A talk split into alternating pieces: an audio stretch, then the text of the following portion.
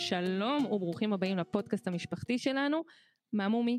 אנחנו משפחת פרגו מיכאלי, אסף, נועם, אלון, עמליה ויעל, ולפני שבוע אלון ניסה להסביר לנו שירח הוא לוויין. לא הבנו מה הוא רוצה להגיד, ובדיוק בגלל זה היום נדבר על לוויינים. ההיסטוריה מספרת לנו שהראשון לנסות להבין את העיקרון היה אייזיק ניוטון, הוא ולא אחר, אי שם במאה ה-17. ניוטון דיבר על תותח שיירה פגז במהירות וזווית מסוימת, וכך הצליח להקיף את העולם. פיו! מאז היו עוד כמה שניסו. ההגדרה הבסיסית ללוויין היא למעשה עצם שמקיף את כדור הארץ. יש לוויין טבעי ויש לוויין מלאכותי. הלוויין הטבעי המפורסם מכולם הוא הירח שלנו. אבל היום נתעסק דווקא בלבנים מלאכותיים. מה הם בעצם עושים? בשביל זה צריך מומחה. והיום נדבר על לוויינים עם דוקטור אביב אופיר מהמחלקה למדעי כדור הארץ וכוכבי לכת במכון ויצמן. דוקטור אופיר חוקר את השמיים, חבר בין השאר בצוות הנפלא של מכון דאפיצון, ובין שלל עיסוקיו הוא אפילו מצא כוכב לכת חדש. אנחנו מתחילים.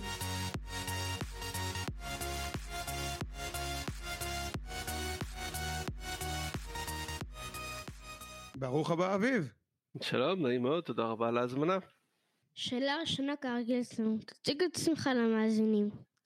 אז שלום, נעים מאוד, קוראים לי אביב, אה, והכללה מאוד, אה, כמו שאמרתם, אה, ענייני השמיים, אבל ספציפית, אמרתם נכון, אני חוקר כוכבי לכת, אבל לא כוכבי לכת כמו שלנו במערכת השמש, צדק, שבתאי, מאדים וכן הלאה, אלא כוכבי לכת מחוץ למערכת השמש. כלומר, השמש שלנו היא כוכב, יש לה כוכבי לכת סביבם, אבל יש עוד הרבה כוכבים אחרים בגלקסיה, וסביב חלקם, גם שם יש כוכבי לכת. הבעיה שהם לא מהירים והם מאוד רחוקים, אז איך רואים אותם? וזה בדיוק הנושא של המחקר שלי, איך לגלות אותם, איך ללמוד עליהם ככל האפשר, וזה מה שמעניין אותי, למצוא עוד כוכבי לכת, אולי חלקם קטנים וצלעים כמו כדור הארץ, אה, שעליהם אה, נמצאים אולי יצורים אחרים שחושבים ועושים פודקאסטים. מי בעצם חשב על הרעיון הזה של להקיף את כדור הארץ ואיך קידמנו מניוטון ועד היום? כמו שאמרתם נכון, ישר בהתחלה מי שחשב על זה ראשון היה ניוטון כי ניוטון מה שהוא עשה הוא הבין שיש דבר כזה שנקרא כוח כבידה וגם ניסח אותו מתמטית אה, והכוח הזה היה מאוד מאוד הכוח של התיאור הזה שהוא תקף בכל מקום ובכל זמן הוא היה תקף לירח שלנו לירחים סביב שבתאי ולשבתאי סביב אה, השמש. כל הגופים היו, שהיו ידועים באותה תקופה הלכו בדיוק לפי החוק הזה שניוטון אה, מצא. והוא הבין גם שזה נכון גם לכל גוף אחר. ואפשר היה לחשוב על תותח גדול שיעשה את זה כמו שאתם סיפרתם. הבעיה היא טכנולוגית. אה, הוא הדבר שניוטון הכיר שנע הכי מהר שהוא יכול היה לחשוב עליו היה תותח. אה, ולכן הוא חשב על תותח. אה, העניין הוא שתותח זז בערך פי עשר יותר לאט ממה שצריך. ולכן צריך התקדמות טכנולוגית משמעותית שלקחה 270 שנה מאז ניוטון ואז ספוטניק הראשון שבאמת הצליח לעשות את זה, הלוויין ספוטניק של הרוסים. אז הרעיון העקרוני הובן כהלכה מיד, היישום המעשי לקח הרבה זמן. כמו שבעצם אמרת, הרוסים היו הראשונים ששיגרו לוויין לחלל כחלק מהמלחמה הקרה ככל הנראה כבר ב-1957. מאז ועד היום הרעיון בעצם נשאר אותו דבר? כן, כן. העניין שחשוב להבין את ההבדל בין uh, להגיע לחלל לבין להיות במסלול כמו לוויינים, לוויינים הם במסלול סביב כדור הארץ. החלל, uh, כמו שאנחנו חושבים עליו, זה לא מתחיל בפתאומיות באיזושהי נקודה מסוימת, אתה בחלל עכשיו לא היית בחלל עד לפני חצי דקה. פשוט האוויר נהיה דליל יותר ויותר ככל שעולים למעלה ולא נעלם בפתאומיות.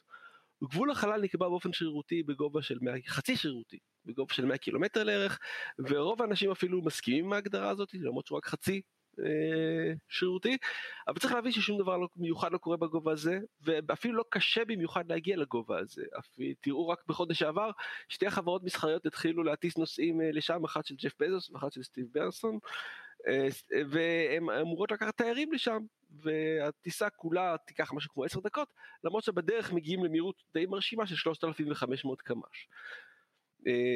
הטיסות האלה טיסות לגובה, אמורים לעבור את הקו של 100 קילומטר עוברים אותו, הגעת לחלל במרכאות, אבל אז אתה מיד נופל חזרה לכדור הארץ, כי כוח המשיכה הוא אותו דבר כמו שפה, אה, ולכן נופלים חזרה. לעומת זאת לוויינים נמצאים במקום אחר לגמרי, לא מבחינת גובה, אלא מבחינת מהירות. הסיבה שלוויינים לא נופלים היא בגלל שהם נעים כל כך מהר, שעד שהם נופ... הם זזים כל כך מהר שעד שהם נופלים מטר אחד כלפי מטה לכיוון האדמה, כדור הארץ הרי הוא כדור, נכון? אז עד שהם נופלים מטר אחד כלפי האדמה, כדור הארץ כבר התעכל מטר אחד כלפי מטה, בגלל שהוא כדור. ולכן הם בעצם לא התקרבו, הם נפלו מטר אחד כלפי מטה, אבל כדור הארץ נשאר בדיוק באותו המרחק.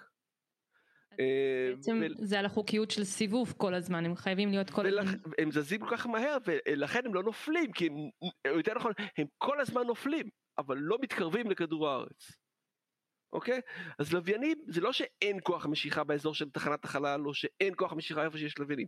יש כוח משיכה אבל הם נעים כל כך מהר שהם לא מצליחים להתקרב אל כדור הארץ כי כדור הארץ הוא כדור הוא כל הזמן מתעקם ומת, ומתרחק מהם. Uh, כדי להגיע למהירות הזאת צריך לנוע ממש מהר, לא 3,500 קילומטר לשעה בלבד, אלא 28,000 קמ"ש uh, ליד כדור הארץ. Uh, וזו מהירות שלא הייתה קיימת למשהו בזמנו של ניוטון, אבל היום יודעים לעשות את זה בקושי. תעשה לנו לנו קצת סדר. מה הם בעצם השימושים שאנחנו עושים בלוויין? יש אה, המון המון שימושים, משתמשים בזה לתקשורת, לרדיו, לטלוויזיה, לאינטרנט, לתחזיות של מזג אוויר, למעקב אחרי כדור הארץ אה, כדי להבין את משבר האקלים שאנחנו נמצאים בו, צריך להסתכל על כדור הארץ כולו, לא על אה, נקודה מסוימת, אז לוויינים הם נמצאים שם למעלה וזה ממש עוזרים לעשות את זה, משתמשים בו לצילומים, שכמובן אנחנו פה בישראל חושבים על צילומים לבנים בתור אה, ריגול, אבל משתמשים בזה לחקלאות ולתכנון אה, עירוני ולתכנון המדינה, אה, משתמשים בזה כמובן לניווט. אי פעם יצא לכם להשתמש ב-GPS? כל הזמן, כל הזמן? או כל בווייז? חיינו. לא, כן, אז איפה היינו, איפה היינו בלי GPS, נכון? אלה לוויינים. אגב, מה שלא הרבה ידוע, זה ידוע, זה ש... לא ידוע הרבה, זה ש-GPS זו רק אחת מר- מרשתות, אה, קבוצה של רשתות שנקראות רשתות ניווט גלובליות, וכאלה יש ארבע. GPS היא אמריקאית, אבל יש גם את גלונס הרוסית, את גלילאו האמריקאית ואת ביידו הסינית. כל אחת מהן מכסה את כל כדור הארץ. אה, מעבר לכך שיש עוד שתיים שהן רק אזוריות, שמכסות רק חלק מכדור הארץ ליפן ולהודו. אה, הטלפונים שרובנו נושאים בכיס יכולות, יכולים לדבר עם כל הארבע, אגב, או חלק מהארבע, לאו דווקא רק עם ה-GPS.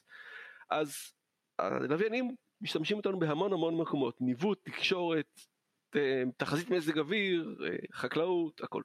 וגם ריגול. זה התחיל מהמלחמה הקרה, ההתחלה התחילה ממניעים צבאיים, אבל אה, זה לא ממש מה שקורה היום, היום זה רק חלק, אולי אפילו חלק קטן. מישהו יודע להגיד בכל רגע נתון כמה לוויינים יש כן. אי שם? כן, כן. יש, זה? אה, אה, אולי גם נדבר על זה מאוחר יותר, אבל יש צורך בלשמור בדיוק מי נמצא איפה מתי בחלל, כי המהירויות הן כל כך גבוהות, שלא כדאי להתנגש. באמת לא כדאי להתנגש. מי שמתנגש במהירות הזאת לא, לא קורה לו דברים טובים. אז אתה, כל מי שמשגר משהו לחלל, אומר, יש איזשהו ארגון של האו"ם שהוא שומר על הרשימה הזאתי, אומר מתי הוא שיגר ולאן הוא שיגר מבחינת המסלול, הוא לא צריך להגיד מה הוא שיגר, אם זה לוויין צילום או רדיו או תקשורת, זה לא, אתה לא, לא צריך להגיד. אבל צריך להגיד, ל- לספר על איזה אתה הולך לשגר, אגב זה לא סודי במיוחד, כי אם גם לא היית מספר היה אפשר למצוא את זה לבד, כל אחד יכול לקחת טלסקופ ולראות את הלוויין הזה, אבל עוקבים אחרי זה כדי לדעת שאם אתה רוצה לשגר לוויין חדש, אתה לא תשגר אותו למקום שכבר יש בו מישהו. זה לא כדאי. עכשיו, שחקרנו קצת על הפרק אה, בהקשר הזה של מה שעכשיו אמרת, גילינו שיש לוויינים של מדינות, יש אה, לוויינים של ארגונים, ומה המשמעות של כל זה? אה, כן, יש חוקים, אי אפשר לעבוד אה, ככה סתם, זה לא רק מדינות שעושות מה שהן רוצות, אה, גם יש ארגונים, גופים פרטיים, חברות מסחריות, וכל אלה נכנסים תחת, צריכים להקשיב או לסור למרותן של חוקי החלל. חוקי החלל זה תחום חדש ודינמי שנמה שנכתב פחות או יותר בימים אלו, אבל הוא התחיל ישר בהתחלה, מהר מאוד הבינו אה, אי אפשר לפעול בחלל בלי לת... לדבר בין מדינות, כי אם אתה טס בחלל אתה טס מעל מדינות אחרות בהגדרה. אה, ולכן אה, מהר מאוד הבינו גם ארה"ב וגם ברית המועצות של פעם, שצריך לטפל בנושא הזה מההתחלה, וכבר ב-1967, בעיצומה של המלחמה הקרה, חתמו על ה-Outer Space Treaty, אמנת החלל החיצון, שהיא המסגרת הראשית והראשונה להכיר בחוקי החלל. מאז אישרו את המדינה, את האמנה הזאת, 111 מדינות וחלמו, וחתמו עליה, עוד 23 כולל כל המדינות שיש להן איזושהי פעילות חלל משמעותית, והיא אומרת כמה דברים חשובים. אסור להציב נשק להשמדה המונית במסלול סביב כדור הארץ, על הירח או בכל מקום אחר אה, בש... ברחבי החלל. אסור באופן, אה, לעשות שם, שום אופן לעשות שם ניסויי נשק תימונים צבאיים או בסיסי צבא. מייעדים את החלל לשימושים לצרכי שלום בלבד. ומכל המילים האלה של אסור ואסור ואסור אתם בעצם מבינים שזה כיאה ל-1967 בעצם אמנה להגבלת נשק. בגלל שזה אמנה להגבלת נשק מה לא כתוב שם מה כן מותר לעשות. אוקיי? מה כן מותר לעשות וכאן זה תחום שכותבים אותו ממש עכשיו חברות מסחריות שרוצות לעבוד בחלל צריכות לדעת מה מותר לעשות, למי זה שייך כל דבר, מה מותר uh, לעשות, ולהגיד למישהו אחר אל תעשה כי זה שייך לי, זה ממש כותבים את זה עכשיו את כל החוקים האלה. אז בעצם כמו שיש באוקיינוסים מים טריטוריאליים, יש אותו עיקרון גם עם החלל, איזשהו חוקיות מסוימת לשטח שהוא של כולם בעצם? אמנת החלל החיצון, ה-Outer Space Treaty, קבעה במפורש שאף מדינה לא יכולה לקבוע שאף גוף שמימי הוא שלה. אסור אה, לתבוע ריבונות. אתה לא יכול, כמו שפעם באו הנציגים של ספרד ותקעו דגל בעולם החדש בארצות הברית, באמריקה, ולהגיד, האדמה הזאת שייכת למלך ספרד. אז לא, האסטרונטים שהגיעו לירח תקעו דגל ארצות הברית ואמרו, באנו בשם האנושות כולה. בסדר? איי, אז זה לא, אין שטח שהוא שייך למדינות. מה שהאמנה הזאת לא אוסרת זה שיהיה שטח ששייך לאנשים פרטיים. אז יכול להיות שיהיה שטח ששייך לאנשים פרטיים, מי שהגיע לשם ראשון יגיד זה שלי, הלוויין, האסטרואיד הזה שלי, אני יכול לכרות ממנו את החומרים הרווחיים וזה יהיה שלי. אבל כן צריך לעשות קצת סדר בבלגן, נכון שזה לא שייך לאף מדינה, אבל כאמור כדי שלא יהיו לוויינים שהתנגשו זה מזה, אז חייבים לדווח לכל אחד לאן הוא משגר ומתי, וגם לוויינים מדברים איתנו באמצעות תשדורות רדיו. ואם הלוויינים לא יתאמו אחד עם השני, הם יתחילו לשדר באותו אותו, אותו אורך גל, אותו תדר, והם יתחילו להפריע אחד לשני. אז צריך גם לסדר את הנושא הזה של התקשורת. אז יש מי שמסדר את המיקום של הלוויינים, ויש מי שמסדר את התקשורת של הלוויינים, כדי שכולם לא יפריעו אחד לשני. לא כל כך יעזרו אחד לשני, אבל לא יפריעו אחד לשני. נשמע שיש הרבה עבודה בתחום הזה. אה, כדאי להיות מתואם כי כאמור אם אתה משגר לוויין שעולה המון המון כסף ואז יוצא שאתה כל הזמן אה, מישהו אחר משדר על התדר שלך אתה תהיה תכעס מאוד. אז כדאי לתאם את זה בראש. איפה זה פוגש אותנו ומה ההשפעה של הלוויין עליי כאזרח העולם? כמו שאמרנו זה, אמרנו זה ממש בפרטים הקטנים אתה לא הולך לאיבוד יש לך GPS כשאני הייתי ילד שזה לא לפני 200 שנה, אה, אם היית רוצה ללכת לאנשהו היית פותח מפה ולפעמים היית הולך לאיבוד כי לא היית יודע איפה אתה על המפה. היום זה לא קורה, אתה תמיד יודע בדיוק איפה אתה נמצא וזה בזכות לוויינים. אתה יודע בדיוק מה תהיה תחזית מזג האוויר למחר ומחרתיים ובעוד שבוע בזכות לוויינים. העיר שבה אתה גדל, שבה אתה חי או המדינה שבה אתה חי יודעת לתכנן את עצמה באמצעות אה, תמונות שצולמו מלמעלה ומדידות שנמדדו מלמעלה איפה חם איפה קר איפה אה, יש אה, אתה רוצה לשמור פארק איפה אתה רוצה לבנות עיר? בזכות הלוויינים. אתה רואה את השידורים האולימפיאדה באמצעות אה, לוויינים. אתה רואה אתה יכול לעזור לאסונות טבע או אסונות מעשה ידי אדם. אה, על ידי שאתה שולח לשם אנשים והאנשים האלה יכולים לדבר עם כל העולם אין שם תשתית. הייתה, הרגע היה שם אסון. ובכל זאת אפשר לדבר איתם בזכות לוויינים. אה, כמובן שיש אה, הלוויינים עוזרים הרבה מאוד בתחומי המדע השונים, בפרט אסטרונומיה שקרובה לליבי, אה, ועוד מעט החלל יהיה מאוד מאוד שימושי לתיירות, כמו שאמרתי ממש בהתחלה. יהיו תיירים שיטוסו לחלל. תיירות עם הרבה כסף. בשלב הראשון. כל דבר בשלב הראשון זה יהיה יקר, בהמשך זה ירד. כן. והעובדה שיש היום עשרות אלפי לוויינים בחלל מה, מה בעצם הצדדים השליליים? קודם כל צריך את, את התיאום הזה הולך אה, ונהיה יותר ויותר מורכב כי אם פעם היו מעט עכשיו יש ארבע אז צריך אה, לשים לב לזה כדי שלא יהיו התנגשויות. אם כן יש התנגשויות זה יכול להיות בעיה אם שתי מכוניות שתי מכונות תחשבו נגיד על שתי מכוניות לא מתנגשות ב-100 קמ"ש אלא מתנגדות מתנגשות ב-30 אלף קמ"ש הן מתרסקות לאלפי אלפי אלפי חלקיקים קטנים. כל אחד מאלפי החלקיקים הקטנים האלה מה לאן הוא טס? לאן, לאן הוא הולך? כדור הארץ. לא, לאו דווקא, לאו דווקא, הוא נשאר בחלל, אבל עכשיו אף אחד לא יודע לאיפה הוא בדיוק, כי הוא כבר לא במסלול המקורי שלו, עכשיו הוא באיזשהו מסלול אחר, ואז הוא יכול להתנגש באיזשהו לוויין אחר שאנחנו לא תכננו, וחלילה וחס יכול להיווצר מה שנקרא סינדרום קסדר, שבו התנגשות של לוויין אחד תגרום לענן של חלקיקים שיתנגשו בלוויינים אחרים, וגם הם יתפרקו, וזה יגרום לעננים אחרים שיתנגשו בלוויינים נוספים, עד שכדור הארץ כולו חלילה יהיה עטוף במין שכבה של פסולת, שיהיה אפשר יהיה לצאת דרכה. אה, וזה... קיצור פסולת אה, גם בשמיים, פסולת גם באדמה, אנחנו מנסים אה, גם לקדם... לא רק שאין איפה לטמון, גם אין איפה להעיף את זה. יפה, נכון, לכן, לכן כדי, הפתרון גם על האדמה וגם בשמיים הוא להימנע מפסולת. אם משהו סיימת להשתמש איתו, אל תשאיר אותו, תאסוף אותו חזרה לפח או תחזיר אותו חזרה לכדור הארץ או תשים אותו במקום שהוא לא יהיה פסולת וזה נכון לאדמה, בים, בשמיים, בכל מקום. אז בעצם אנחנו מבינים שלוויינים אה, צריך לטפל גם בסוף חייהם מה שנקרא mm-hmm. ולאן הם טסים בסוף התהליך? אה, זה מתחלק לשתיים. אלה שהם נמוכים, כמו שאמרתי האטמוספירה לא נגמרת בשום מקום אחד ספציפי, היא הולכת ודועכת לאט לאט. אז אלה שהם בגובה נמוך, כאשר נמוך הכוונה היא מאות קילומטרים בודדים, אה, עדיין יש קצת קצת קצת אטמוספירה באזור שלהם. וברבות השנים הספורות. אה, שנתיים, חמש, עשרים, פשוט הקצת אטמוספירה שיש שם תגרום להם מספיק חיכוך שהם פשוט ייפלו לכדור הארץ. על זה הפתרון הקל. אם אתה לא דואג שהם יישארו למעלה הם ייפלו לבד. ברגע שהם נופלים בכדור הארץ הם נשרפים ולא נשאר מהם שום דבר והם לא פוגעים באף אחד, הכל בסדר. הדבר היותר מורכב הוא מה קורה לאותם לבנים שנמצאים בגובה של אלפי קילומטרים.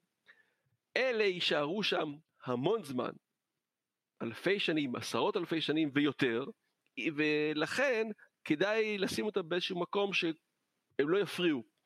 ולכן לכל הלבנים האלה יש להם מיכל דלק של אה, שימוש במהלך החיים שלהם, ולקראת סוף החיים שלהם לא משתמשים בכל הדלק, אלא משאירים קצת, ובסוף שולחים אותם למסלול שנקרא graveyard orbit, מסלול הקבר שלהם.